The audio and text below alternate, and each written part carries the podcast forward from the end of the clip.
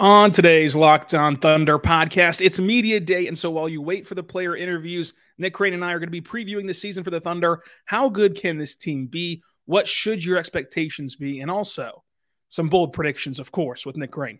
You are Locked On Thunder, your daily Oklahoma City Thunder podcast. Part of the Locked On Podcast Network, your team every day.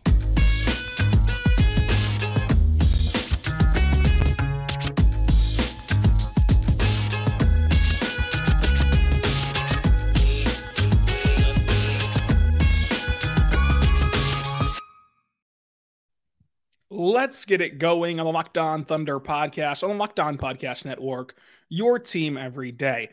I am your host, media member, and editor in chief over at thunderousintentions.com, Rylan Stiles. You can follow me on Twitter at Rylan underscore Stiles. Follow the show on Twitter at LO Thunder Pod. Joining us today is Nick Crain. You can follow him on Twitter at Crain NBA, also uncontested podcast, Forbes, Inside the Thunder, all the stuff that Nick Crain does. Nick, how are you doing today as we sit here about to open up media day and training camp and everything else? Doing great and feel blessed to be speaking with the sweetest mid-range jumper on the Thunder beat. That's you. Hey, Hey, he said it. He said it, not me. I appreciate it.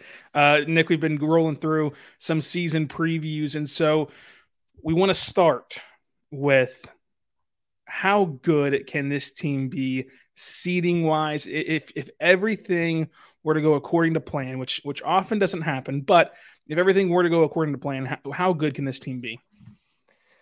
Man in a perfect scenario like you have to say third or fourth. Like you mentioned it's it's it would take everything under the sun to go perfect but it, it is possible right? If there's no major injuries and Micic ends up being this meister off the bench, and Jalen Williams takes another step. Josh Giddey takes another step. Chet Holmgren ends up being a rookie of the year candidate. Um, like this could happen, right? The the floor I think is just as interesting because it's in the West, man. It's it's wide. You look at win totals. There's like five or six teams there stacked in the middle of the West. So, um, I mean, all it takes. I mean, we saw it last season. One or two wins can elevate you a handful of spots in the standings. I'm curious, are you higher than me on the standings? Is, is three feel like the ceiling for you? Yeah, I, I think that three is is the ceiling if everything went perfectly because you're going to have uh, this Thunder team. I, I the thing I've been kind of preaching on is that this Thunder team will care about the regular season, and a lot of other teams uh, might not care about the regular season to where that in and of itself can be a bit of a difference maker for the Thunder in terms of getting uh, elevated into uh, an upper echelon standing, kind of like the Kings last year, where they were a really good regular season team. Uh, they cared every single night and they were able to win a lot of games and, and, and it compiled them up to the three seed.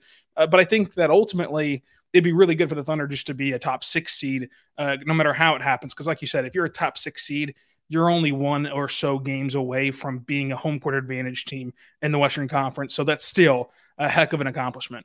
Question for you. Um, you mentioned this this could be a really good regular season team and they're going to care. Um, in the same regard, do you feel this team finally sticks to a regular rotation or are we exploring all year again? What's what's the situation there in your opinion? Yeah, I would be I would be shocked if they didn't explore all year, but I think that you now have a lot better exploration pieces or like better tools in your in your door the explorer backpack to use and help you navigate through the nba regular season. So i think that you're going to be putting better players on the floor which is going to help.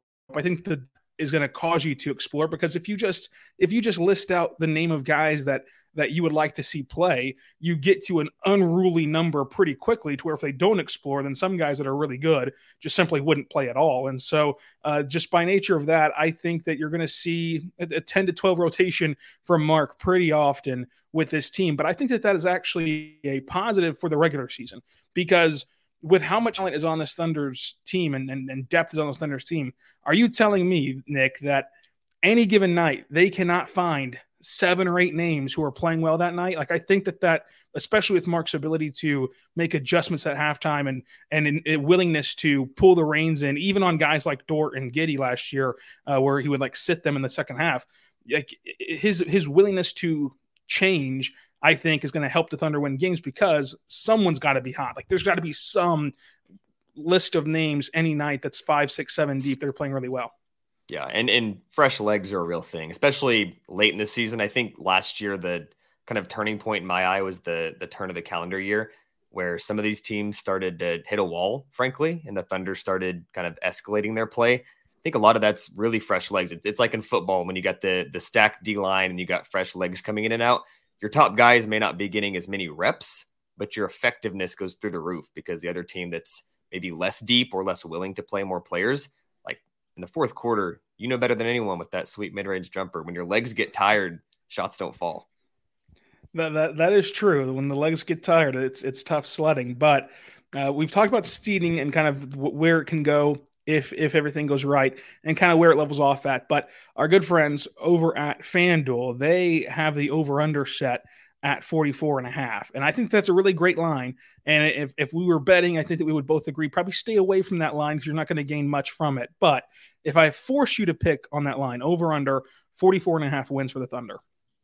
I'm going to go under um, for a few reasons. And and this is not to say the Thunder are going to be bad. It's not to say the Thunder can't be better.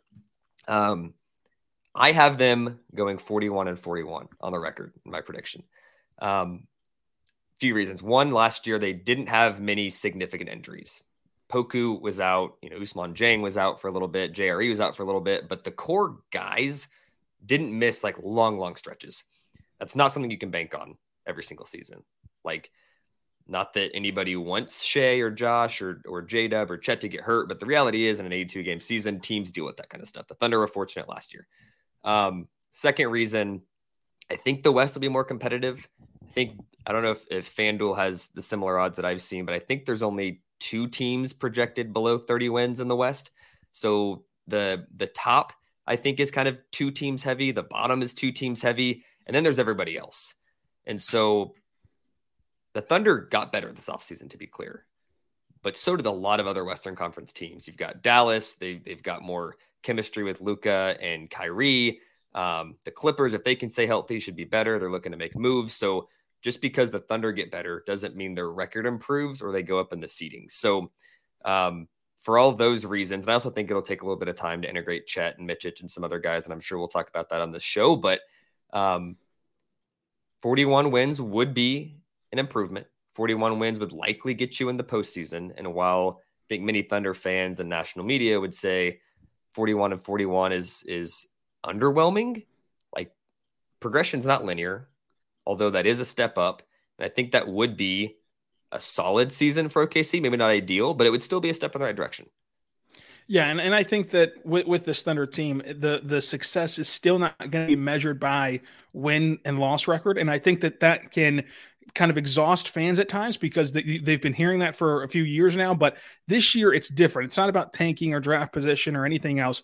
It's just that there's a lot of new pieces and a lot of moving parts to where uh, I think that this team, when you watch them every night, if you go to the games, if you watch them on television, you're going to enjoy this team. You're going to think that this team is a lot better and would beat last year's team in a seven game series. The thing is, they're they're probably not going to make a 16 win improvement though, like last year's team did. They're probably uh, going to improve by a game or five or some somewhere in between. And so that's why I think that this is a really good line because it's a it's a four win improvement. You got to go over or under. But uh, you know the the the jump in win total is hard to do in the NBA. It's, it's not as easy as, as it might have appeared last year. And I, I think that this team can, like we said, get up to the three seed, which would have to be uh, a massive win leap, at least five, six games. But they also, of course, can be right where they were last year. But no matter which way that they side, they're going to be a much better team as you add Chet Holmgren, as you add Micic, as you add Cason Wallace, even who I think that uh, you know Mark is going to fall in love with and, and likely play a lot this year. So you, you get all that kind of in there. And at the end of the year, you might look back on the record and say, well, that wasn't quite the leap that you'd expect, but it was the leap in terms of like on the court production. Absolutely. Yeah, it's, it's a great point. Like a step forward doesn't have to be a ton more wins. And that's quite literally Preston the Thunder's philosophy. So, Nick, I think that we can both agree that the starting lineup is going to be Shai, Josh, Dort, J Dub, Chet, whenever they're whenever they're kind of healthy and everything. Yes. Is that going to be their best five man lineup, though? Is there going to be a lineup that's better than that? I it's always interesting because if you look at like five man lineups, it's never the guys you expect to play together that actually put up the best numbers. Um, but like if, if we're looking holistically, who I think the best lineup would be. The only change to that I might make is removing Dort and adding Kenrich Williams. Something about that lineup, like obviously you're to miss Lu Dort's on ball defense, but I just think that that size that you can bring with that lineup, that that edge, that grittiness with those five, I mean, that just feels like a really, really good closing lineup. You could also say Poku in there if if Poku is healthy and can do what he did early last season. We have a lot of recency bias where the fan base might be soured on Poku or man can't stop getting hurt. But don't forget, when he was healthy before that injury, that dude was doing awesome things. And if you throw in a seven footer there in Lu Dort's spot and have him on the wing, telling you. What about you? No, November Poku was a was a really fun thing uh, to experience. Yeah, I, I think that so like I'm, I'm I was to say that this is like a lineup that not necessarily is at the top of the charts of like a stat website, but just like you're watching the Thunder and you're like, hey, I love when they play this lineup. It's it, it's really good. Uh, I, I think that it's it's it's likely going to be replacing Dort with like Isaiah Joe because I think that's going to be the most fun for fans to watch uh, of just Shai and Giddey and and J Dub and Chet with Isaiah Joe in the court uh, to knock down some threes. But uh, ultimately, in terms of best lineup, if we're talking about uh, to win games and like execute, I think that that will be the the five best guys to put on the court to win games in most cases. I, I think that the more interesting conversation with the lineup is not starting, of course, it is closing games. And I, and I think that they're going to close games sort of by committee, where if you need an offensive push late, you're going to play Joe and you're going to play maybe Micic. If you need defense late, of course, you're going to play Lu Dort. And so th- that's kind of where I think that the lineups will kind of evolve and and and change is, is late in games, depending on matchups, depending, depending on uh, the game scenario. Great problem to have. Like, who's going to close games? Well, there's like nine guys that you trust doing it. That's yeah. that's a fantastic problem to have. It is. It's also a great solution to have if you have DoorDash because you've trusted DoorDash to bring you your restaurant favorites. You know, maybe you didn't feel like cooking that night.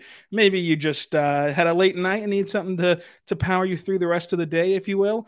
But now you can trust DoorDash to pick you up and close out your cooking. So if you're sitting there in the kitchen right now and you're making some some pancakes and then you look over and go, "Oh no, Nick, I ran out of syrup, and you can't have pancakes without syrup. So you're going to dial up DoorDash, and you can get grocery deliveries now with DoorDash that can bring you what you're missing. Maybe you went to make a coffee. Nick, we're big coffee guys, about five coffees a day at Paycom Center between uh, us. So if you ran out of creamer, if, if Paycom Center ran out of that Italian creamer, you dial up DoorDash, you you get it to them uh, on the DoorDash grocery delivery. They're great, and they can also help your local economy because they can also now go to thousands of grocery stores that are close to you in your neighborhood to help you boost that economy. You can get some little things that you might run out of. You can also get a whole grocery haul at DoorDash. It's very versatile. So go right now and get 50% off your first DoorDash order up to $20 in value. Make sure you go and use code Locked On NBA at checkout. Limited time only. Uh, terms and conditions, of course, apply. But that's 50% off whenever you go to DoorDash and use the code Locked On NBA. That's code Locked On NBA at DoorDash. We're back on the Locked On Thunder podcast, on the Locked On Podcast Network, your team every day. Nick, Nick Crain of Forbes, of Inside the Thunder, of Uncontested Podcast, of Nick Crain on Twitter, at Nick Crain NBA, no Crain NBA on Twitter. Uh, but Nick, to win the most amount of games, if the Thunder were to get to that three seed, who has to take a bigger jump, Josh Giddey or Jalen Williams? Man, um, I'm going to go Josh Giddey. I think I'm I'm of the belief that at the end of this season, Jalen Williams is the second best player on this team. Um, but I think what Josh does and what he provides from a, a rebounding standpoint, a passing standpoint, like if this guy averaged 29 and 8, which is not far off from what he averaged last season, I just don't see how this team isn't really, really good. Assuming everybody else is healthy and Shai continues to be uh, the level of guy that he was. I just think that, especially defensively too. Like I think Jalen Williams has already shown a bunch of defensive upside. If Josh Giddey all of a sudden can guard, you know, two through four effectively and use that big frame and and move his feet a bit better and the lateral quickness is improved. I just I just don't see a world where that's not a really good team. Yeah, I think that with this Thunder team, you're going to see Josh Giddey. He can take a progression. You saw what he did in FIBA at the World Cup, so that's going to help a lot for the Thunder and for um, Josh, of course. And so I, I, think that that'd be great for the Thunder to see Josh Giddey take that elevation. And I think that J Dub will take a step just by association of everyone taking a step up because you see how last year his game really complemented the Thunder and their players. Now, Nick, I want to give you the runway and just give me anything about Chet. What you think that if you want to give a stat line prediction, if you want to give his game high in any category, if you want to just paint the picture of his impact, just talk about Chet Holmgren. Chet is going to do so many things. Like there's there is eight different statistics that we could throw out there and be like, yeah, that that seems about right. I'm going to go with the splits he's on record saying he wants to be a 50 40 90 guy. That's really hard, first of all, especially as a rookie. I'm going to say Chet goes 50 38 88. So just miss it, but that is still wildly impressive for Chet Holmgren. I also will give you, man. At Highland, we're all about celebrating little wins and little ways to innovate digital processes. There's no customer pain point too small for us to help with. Maybe that's why more than half of the Fortune 100 looks to Highland to connect their content and data, improve processes, and turn little efficiencies into big wins for their customers and clients. Highland, intelligent content solutions for innovators everywhere at highland.com. 2.2 blocks per game Wow.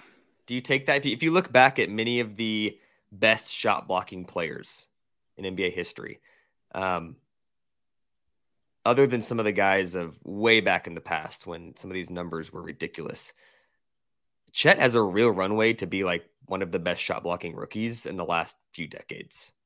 Like, not that 2.2 or 2.5 blocks is easy to do, but like that's kind of the bar to to trend towards having one of the best shot blocking rookie seasons ever.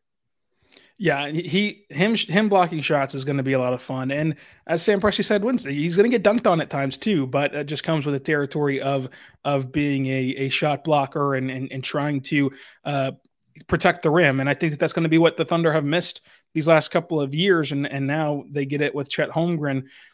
I, I, think that you're spot on with with Chet Holmgren. He's going to be very efficient. I think that people were a little scared after summer league about his shooting. I would not be scared about his shooting at all. You and I have watched many a warm ups where he is just canning threes, and that was his first kind of game environment since the injury and everything else. So I would not look into summer league all too much about his shooting uh, specifically. He's going to be a really good shooter. He's proven to be a good shooter at every level he's ever played at, and so that's going to be no different in the NBA. So, but if he did do 50 38 88 that would that would be a great rookie season uh, for for Chet Holmgren now uh, Nick, we got Sam Presti's answer to the Thunder going all in or trading for a star, but just what is your thought process on that entire exhausting conversation?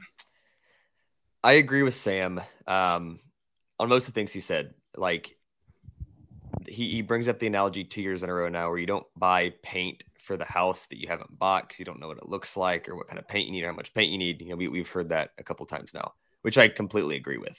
I think if you're going to make the star move, you have to be at a point where you can confidently say, this star gets us over the hump.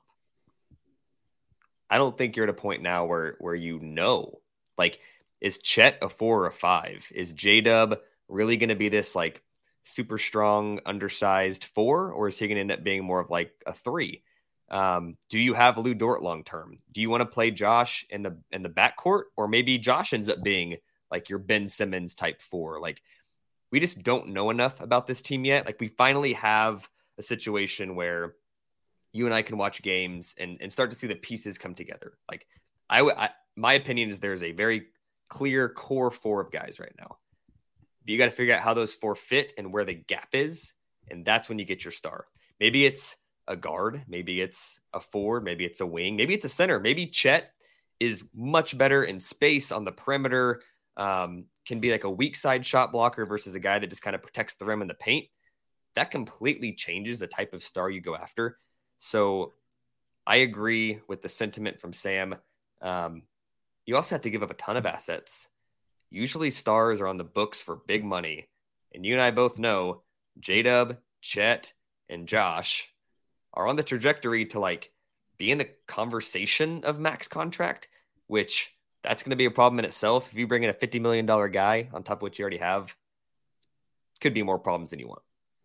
Yeah. And I think that it's just important to know that, like, the, the 16 win improvement last year, it feels like this thing is just traveling through time at a warp speed, but they've played zero minutes together, literally zero together uh, of this core. Your your only top five pick of this rebuild has not played a single second of NBA basketball. So like, I, let's just kind of pump the brakes a little bit on where the Thunder are at. But I think that you're spot on. I think that Sam's spot on. But Nick, what people might not know is that you are a traveling man. You're all around the world. You, you lead the league, the entire NBA, of frequent flyer miles. So like when you think about it, it's probably true because most these guys are on team planes and you're on a your personal account. So with all those frequent flyer miles, with all that traveling, it's unbelievable what you do. You've seen some things. You've seen some arenas. What are some things that the new Thunder Arena, if it does pass, should include? Oh man, that's a really, really, really good question. I wish we could do like a whole podcast about this and like put up a visionary board and just like map out what this new arena will look like. Nick, um, don't get yourself into something. We're a five day week podcast. We have oh, plenty of podcasts to fail. Okay, let's let's do it. Um, I think just given the the environment of Oklahoma City and being a college state, like the Dallas Cowboys arena, for example, I'm going to give you a football uh, example. That although I, I think the new Clippers arena is going to have this, and a couple other arenas have it, but like a a standing room area, it sells more tickets, it gets more people in there. Um, it's more of like a happy hour cocktail social thing. You can like see the game and hear the game and look at the video board, but you're not necessarily sitting in a seat. I think for like corporations and individuals and and young Thunder fans, that would be awesome. And it's at a, a low price point, so that would be sick. Um, I also think like a fan section. I'm going to give you a baseball example now. I think the Astros have this, the Rangers have it. I'm sure the Royals have it, or or maybe did when they were really really good at baseball. Um, but like a fan section where it's or a student section or like a, a young fan section of some sort where um, it's a little more rowdy. It may not be a, a family environment, but it's like your college student section. Like that's the section that, you know, I think the Clippers arena, they're setting it up to where when you're shooting a free throw, it's like in your line of sight behind the backboard, kind of up in the the second or third area, and they're going to be going crazy. Um, I think that would be awesome.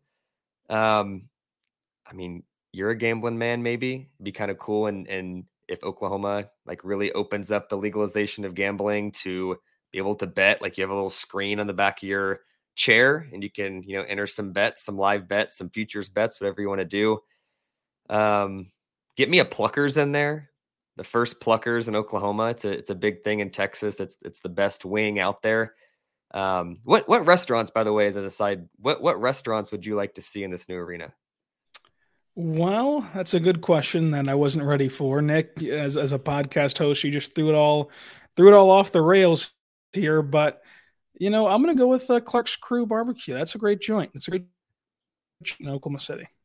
I haven't had that. I need to get that. Next time go. I'm in town, we'll have, we'll have to go maybe after media day or something. We'll go there. Yeah, for sure. I mean, I mean, we went there with Joe and Daniel and Clemente to celebrate the postseason. We've got to go celebrate media now. I love it.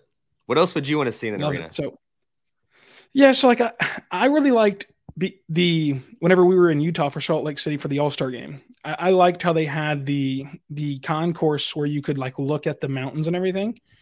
And so I think that like given that games kind of are going to happen around sunset, you're going to be in the arena around sunset and the the Oklahoma skies and everything. Maybe seeing the sky from the arena would be pretty cool.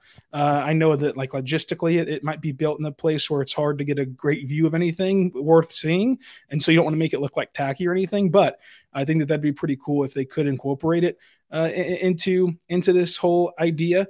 I think having a, uh, I think having a kind of more expansive kind of club area would just make it feel more big league and more legit uh, and, and, maybe attract some Oklahoma celebrities to want to go to more games and and be seen at more games and everything else. But uh, ultimately, I think that just any improvement is a huge improvement. The, the, the, thing about building this arena, if it does go through, they can't mess it up because you cannot go from the bottom of the barrel to worse. So they, this is one of the worst arenas in the NBA um, in terms of smallest square footage and smallest you know venue and everything else. But um, I, I think that it's going to be great to kind of see how they add it. My biggest thing has been on the outside of the arena. You got to bring back Thunder Alley. If you're going to do all this, if you're going to be with all this new arena, and everything, you've got to bring back Thunder Alley for a team that should be really good by the time that you open up this arena. So I, I think that'd be great. You see it in Milwaukee, uh, you see it in Toronto and everywhere else. So yeah, I would say maybe you try to incorporate the Oklahoma Sky in some way. Uh, I would love to see the the core in the arena kind of be so, some some Oklahoma artists maybe like painting some things or, or they're doing some cool things uh, in the arena. We've seen we see them on Twitter even of just like these amazing artists uh, on Twitter that that that make some great thunder related masterpieces, maybe put them in the arena, highlight them, something like that. And then another thing that I liked at Salt Lake City was uh, the the concourse area was like a literal concourse where like you and I just sat down and like had a full blown dinner waiting for uh All Star Saturday Night to start, like just in a, in, in a comfortable kind of food court like yeah. layout. So like I think that giving someone space to go do that instead of having to kind of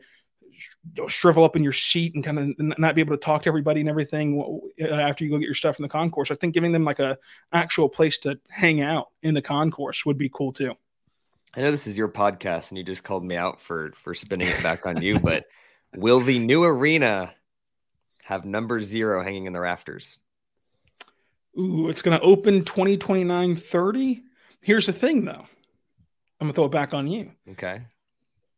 Do you when's the right time to retire his number the second he retires because it's obviously you're going to do it or do you play the marketing game where like let's say let's say that russ retires just for the sake of argument let's say he mm-hmm. retires mm-hmm. the the the final game of the season prior to the the arena opening so the final game of 2028 he retires do you in that first season at the arena where people are already going to come already going to see the attraction already going to going to be involved in the in the new environment oklahoma city do you do you retire his jersey then?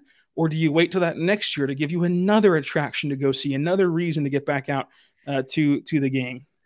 That's really hard because it's it's gonna feel it already feels like a new era of thunder basketball. When that arena opens it's gonna be like the true new era of thunder basketball it would feel weird if his his jersey went up in the rafters in the new arena, like if the ceremony was there, would it be awesome and cool and people come? Absolutely. But it feels like to me it has to go up in the current structure and then be relocated to the new arena. It just feels that way to me. Yeah, I, I think that I think that in an ideal world, that's how it would be done. Probably because uh, you you kind of want to to see the memories happen in that uh, venue, and then him and Nick would be retired already in that in that venue.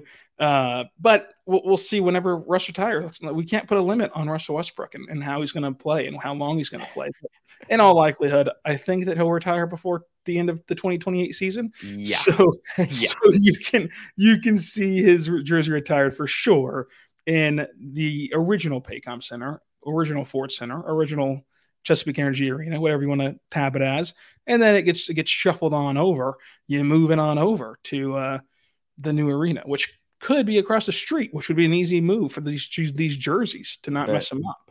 The Rylan Stiles Center. Hey, I'm open to it. The Locked On the Locked On Thunderdome would, would be, a, would be a smashing success uh, if the Thunder would like to do that. Uh, but Nick, I'm going to throw it back on you once again.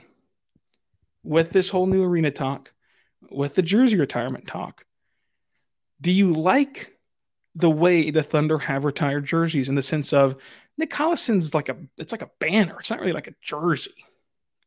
Oh, so you're saying that the physical thing that is raised into the air. Yeah, the physical thing of like is it it's a, it's kind of like a banner. Yeah, that's I've never really thought about that. Um I don't know. Like I I think that looks classic. Okay. Like like the banner. Um, is is there a bunch of other arenas that do like jerseys and, and unique different things? Like, I'm not an attention to detail guy. Clearly, is is that a thing? Yeah, I feel like like the Lakers like they're they have like a banner, but like the banner is like shaped like it's ah. a jersey, right? Like there's like a maybe I'm wrong about this. Maybe I'm I'm the class idiot on this one. No, but it, it I don't know. I I like it. I I like it. It was just like an interesting revelation that it was. Yeah, i am gonna go down a rabbit hole as soon as this podcast ends and start looking at all the different arenas and all the different banners. I do think it, if if nothing else, if you're gonna do a banner, like make it cooler, if that makes sense. Like I, I feel like when I go to American Airlines Center and I look up at the Mavs and at the stars that that are retired there, like the banners have cool designs and they they look unique or they're or they're, or they're um, the style of one of their more unique jerseys, if that makes mm-hmm. sense. That would be cool. Like imagine if Russell Westbrook's was a banner that had the zero in his name and it was like the sunset stripes from the back of those jerseys that he wore was the design. Like that would be really cool. That would be cool. And I think that maybe that's kind of what threw me off about Nick because if you look at his banner like the the sort of style of it has like the different shade of blue than what than what was that Thunder era of blue. And yeah, you know what? I'm wrong about this. I think I'm totally wrong about this. Uh, I just looked at Dirk's uh, jersey retirement. Uh, it is just a banner that says 41 Dirk Nowitzki, so I was completely wrong. But but, it, but it's a good look, isn't it? Yeah, it's it's a good look. It's a good look, and, and Nick Collison's a good look. But yeah, we went down a rabbit hole. I was wrong. Hand up. That's on me. My fault. You're never wrong. This is a. Everyone needs to soak this in because you will not get Rylan wrong again for at least a few months. At least a few minutes, uh, even. but Nick, coming up, we're going to play my favorite game, Fact or Fiction, which you've already spoiled one question, so I'm glad that you were able to do that. We're back on the Locked On Thunder podcast, on the Locked On Podcast Network, your teams every day. Nick Crain, Forbes, Inside the Thunder, Uncontested Podcast, at Crain NBA on Twitter. You can find him in a multitude of places. You can even find him in Oklahoma City on Monday because of Media Day. So I'm excited about that. And we're going to be there uh, tweeting out all the live quotes from Media Day. And if you see Nick around town, he's an actual celebrity. So mm-hmm. run up to him, take pictures with him. Uh, you know, you're not going to be inconveniencing Nick Crain by any means. Now, Nick, fact or fiction? You've already spoiled the one. I was going to ask you, will Chet Holmgren average two blocks? We've already d- done that. So, fact or fiction? As the second best odds to do it at FanDuel, will Chet Holmgren win Rookie of the Year? I say no and this is not not to say Chet won't be really good. I just think in modern sports, as bad as it is, media voting is influenced by hype. And even though the Thunder should be better than the Spurs, even though Chet, you know, it's going to happen. We saw it last year with Paolo and, and Jalen. There will be conversations about his stats are better, his stats are better, but what about his advanced stats? Oh, you're just looking at points, rebounds, and there will be debates. Um, but ultimately, I think just the the hype surrounding Wemby coming into the league, he's going to have probably more flashy plays where it's like, how is a guy of his size doing that? I just think that unless he gets hurt, like it's really his to lose. Yeah, I I, I totally think that with with Victor, like he's to win it because you you just you cannot say he's the best prospect since, since LeBron and then not vote him for rookie of the year. And I think that that's going to be what sways a lot of people. I think that as long as he just gets out of bed, he'll be voted in as rookie of the year. But Chet Holmgren will have a huge impact on winning and maybe he can sway people. But I, I just think that's going to be Victor in general. Now, the, fe- the first best odds on FanDuel is Mark to win coach of the year. Uh, would you would you say that Mark's going to win coach of the year this year? for a similar reason, I'm going to say no. I, I think Mark will be one of the best coaches in the league this year. But just like voters get influenced by hype, voters also get fatigued. It's the reason that that Jokic didn't win a third MVP. It's like this. Okay, calm down. It's this. It's this weird phenomenon where you you can't be really good and then just marginally better the next season and win the award. Like you you have to blow out out of the water which you did the year before. For that reason, I think that Mark winning 16 more games year over year, if he would only win like two or three more, or the Thunder were in the play-in again, I just don't think that that the votes are going to be there. Like you have to like shatter expectations. I feel like, or be a team that's just like number one in your in your conference and Um, you did it with a roster that maybe wouldn't expected to. Like if if he's going to win it, I'm kind of surprised that he's odds on favorite to to win the award. I feel like the Thunder would have to be like home court advantage in the West. Then that's a whole another conversation. But you have to shatter expectations relative to the year before, I think, to win that kind of award. Yeah, you know, I've been on Locked On NBA talking about the these two awards, and also on this podcast, of course. And with Coach of the Year, it's such a, a narrative driven award. Like Mark would have won it last year going away had the Kings not been the story of the NBA where they break that long playoff drought. If they just they just simply didn't do that, the Mark's coach of the year. So, like you said, we've already kind of given Marcus flowers for what he did last year. And while I think that he is the best coach in Thunder history and everything else, winning coach of the year, you've you've got to a get to the actual playoffs. Like I think that they got to be at least a top six seed, and then b you've got to have no one else be a surprise team, nobody else be a story. And can you really picture a season in the NBA where everything goes according to plan and there's no surprise team. There's going to be a surprise team, and that surprise team is going to have a coach, and that coach is going to leapfrog Mark, even though Mark should have won the award last year. You could get it to the Kings, whatever, whatever.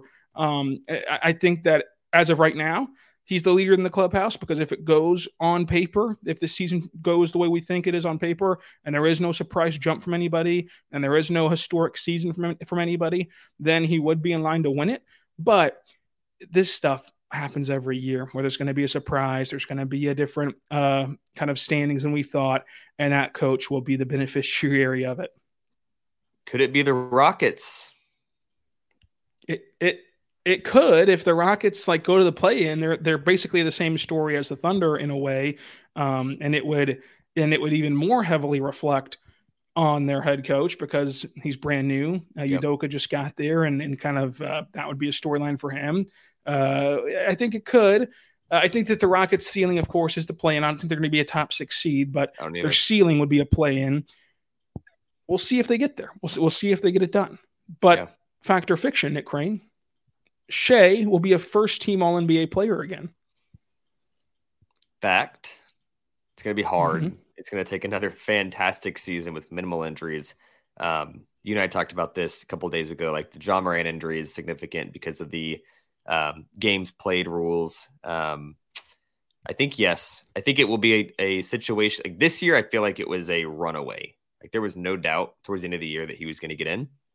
This year, it, it may be more of a a competition. I mean, shoot, Dame Dame is out east now with Giannis. If they're far and away the number one seed and he's balling out versus being on the tanking Blazers. Maybe he's really, really in the running for it this year on, on first team All NBA. Um, but yeah, I, I, think that given what we saw in FIBA, like this wasn't just a blurb for Shai. Like he he's here. This is him. What we saw last year is the actual Shai Gilgeous-Alexander. Factor fiction Daniel Bell is the best basketball player in Thunder media. That is the biggest fiction that I've ever heard. Daniel Bell, Daniel Bell is a good player. I'll give him that. But there's a reason he's never played me one on one. He doesn't want the smoke. Wow. I hope he, I hope he hears Crain. this too. Nick Crain calling him out. He he does refuse to play one on one. You've wanted your shot at him. Michael Martin's wanted his shot at him. Yep. So he is the self-proclaimed best player, though. Fact or fiction, Daniel Bell could beat Nancy Lieberman in basketball as he proclaims. Fiction. Of course, it's fiction. That is the dumbest thing I've ever heard. And Daniel Bell thinks he could beat Nancy Lieberman and Michael Cage in basketball. That's the dumbest thing I've ever heard in my life. He is uh, good. He is good. We got we got to give good. him. He's a flowers. good player. He's yeah. a good player. He's not. He's not Michael Cage good. He's not Nancy Lieberman good. Uh, I don't. Uh, but uh, he's a good player. He's a really good player. Uh, offensively, eh, defensively, he can kind of just like he can kind of just going to oh, be there. He plays off, doesn't he? He does. He takes plays off. But you know, he's such a star, he can get away with it because Daniel Bell is the best. But for you, Nick Crain, let's wrap it up with these final few questions. Ousmane Dieng will take a leap this year, fact or fiction? Fact. I think I think that's that's clear. He'll take a leap. Um, how much of a role he plays, though, I don't know. Hmm, it's a mystery. It can it can be anything. Fact or fiction? Cason Wallace plays his way into the hearts of Mark Daigneault and the Thunder fan base. And he is just like a, a really key piece to the rotation this year. That's a fact. um, especially the, the hearts of the fan base. He's just a guy that everyone's gonna love. He's he's the effort guy. He's the motor guy. I've said he's like got the mentality of Jimmy Butler, but in a guard's body. Um, I think he'll definitely win over the fan base. He'll definitely win over Mark if he hadn't already. In terms of being in the regular rotation, I think he will in the new year in 2024. I think with G League call downs and stuff like that early in the season, um, he may not have as much opportunity, but he will absolutely make his way in. Yeah, I think he's such a just a hardworking defensive player who can who is versatile offensively. That eh, that's going to be a player that Mark handpicks almost that he's going to love. So I think that it's going to help his case to get playing time. And if he gets playing time, as we saw in summer league, eh, the fan base and what what Oklahoma City fans like in players is everything about Cason Wallace. It just screams Cason Wallace. And so Nick, you're going to leave us with this: your boldest prediction. Don't hold back on me now, okay? your boldest prediction for the Thunder and the NBA as a whole. Oh, so two two separate ones, or it can be either, is what you're saying. I'm gonna have you do two separate ones. You have okay. to give me an NBA one. You have to give me a Thunder one. Okay, Thunder one. I think this is bold. Maybe if you look at the odds, it's not that bold. You'll have to maybe tell me. Um, I would at least look at Micic as six man of the year. That may that sound crazy to people, but when you look at what a sixth man should be doing, he can effectively run the second unit. He's a veteran, although not in the NBA. He's a veteran. He's a guy you can trust in crunch time, incredible vision, can shoot it from deep, can create his own shot. Like, I'm not saying this guy is an all star, but when it comes to like the veteran backup point guard, that continues the momentum of the starters did and doesn't allow things to drop off, whether it's facilitating or scoring for himself. I just think like he's got a real chance to like by the end of the season, we look back and say that was a really good Thunder bench in large part due to Micic. So Micic is plus twenty thousand to win well, six man of the year uh, on FanDuel on FanDuel. He's behind on his own team, Isaiah Joe. Uh, wow. Uh, who actually who actually has some decent odds like to win it. Like he he's a Isaiah Joe's of course not in that first wave of players, but he's in kind of that second wave at at plus, uh, six thousand five hundred. So not terrible for Isaiah Joe. He's also behind Tre Mann what for six man of the year? Okay, in in in FanDuel's defense, the six man of the year award does usually go to the guy that just like scores a bunch of points. Doesn't actually have yep. to be a real six man. Um, so I, I guess I get that, but like, I think Mitch is more impactful than both of those guys. He's also Big behind picture. Jay Will. What? And he's and he's only slightly ahead of Kenny Hustle and Aaron Wiggins. You know what that tells you, Rylan? That tells you that's good value. Great value. Great if value. Everyone, if everyone put a dollar on that right now, you'd have a real chance. Not a real chance. You'd have a chance of would that net you? Twenty thousand dollars? Possibly no. A dollar oh, would do. A dollar would. You have to put a hundred to make twenty thousand. Yeah, you have to do a hundred to make. I wouldn't recommend putting a hundred, but put a dollar on it. Yeah, I mean a dollar. Remove it. Remove into, a couple of zeros. Is that two grand? Yeah, that, no, a dollar into two hundred dollars. Good job, Nick. I mean, numbers are hard. Numbers are really hard. That, uh, education. This is why I'm. Uh, this is why I'm not a gambling man because I'd be putting money down thinking I'm getting some return that I'm not. I just love. I love the idea of you putting a dollar down on Micic way like way back now, and it's it's only going to pay out two hundred, which is still good. I mean, you either lose a dollar or you get two hundred. Yeah. That's still yeah. a good idea. That but, would piss me off because I'd be like, why did I put more? the award conveys and you leap up and you're like yeah i just won i just won $2000 because you don't you don't understand the zeros and then your your wife is just like what what yeah. you won 200 yeah uh, that would that would totally happen this is this is why i don't gamble this is it it's it's okay it's okay now your nba wide bold prediction nba wide bold prediction let me go with Steph Curry MVP. I think that the Warriors will be, and everyone's talking about like, if things don't work with CP, you bring in Jrue, um, yada, yada, yada. But I do think the Warriors will be good this year again. I think it's one of the last years they will be good. And I think that Steph has what it takes to just go nuclear and carry this team to a top, you know, three, four seed in the West. What what's his odds? Is that even hot? Is is he is he top ten MVP odds? Uh, I have to imagine he is top ten. Let me let me pull that up for you real quick on the old on the old uh, Steph Curry. Oh, he is not top. Wait, hold on. One, two, three, four, five, six. He's seventh at plus thirteen Okay, so that's not that hot. That's not that hot. Let me give you another one Not that then. hot. Um, I'm gonna go with the Orlando Magic make the playoffs. Not not Mm. via top six seed, but I think they make the play in and they push through. Okay, I, I like that. I like the magic. I, I'm I'm in on the magic buzz, the magic hype, uh, and and so that's a, that's a good good nice hot take, warm take to to have the the Jazz make the playoffs, which would be plus 180 to do it, which is only which only puts them ahead of the Hornets, the Pistons, and the Wizards. They're plus So- 180. Yeah, to to to do it on FanDuel. They're behind the Bulls, Nets, Raptors, Pacers, Hawks, and then of course everyone else. Yeah. Wow. Okay. Okay. That's tough. So you can go win a lot of money at FanDuel, Nick. You should go. Uh, Except should I go check no that out. what I would actually win, unless there's a box that I type. in it, there's a box that does tell you if you type. Oh, it does the math for me. Then Yeah, I'm, it does the I'm gonna go create you. a FanDuel account after this. Good, and when you do, use code Locked On. But I got you. Nick, let them know where they can uh, where they can find you and everything else. Yeah, a lot of a lot of stuff, a lot of places. Um, I'd say the, the best culmination of it all is on Twitter or X or whatever the kids are calling it these days at Crain NBA, and then also um, on the Uncontested podcast as well with with a couple of great hosts over there. And looking forward to a what should be a really exciting season, Rylan.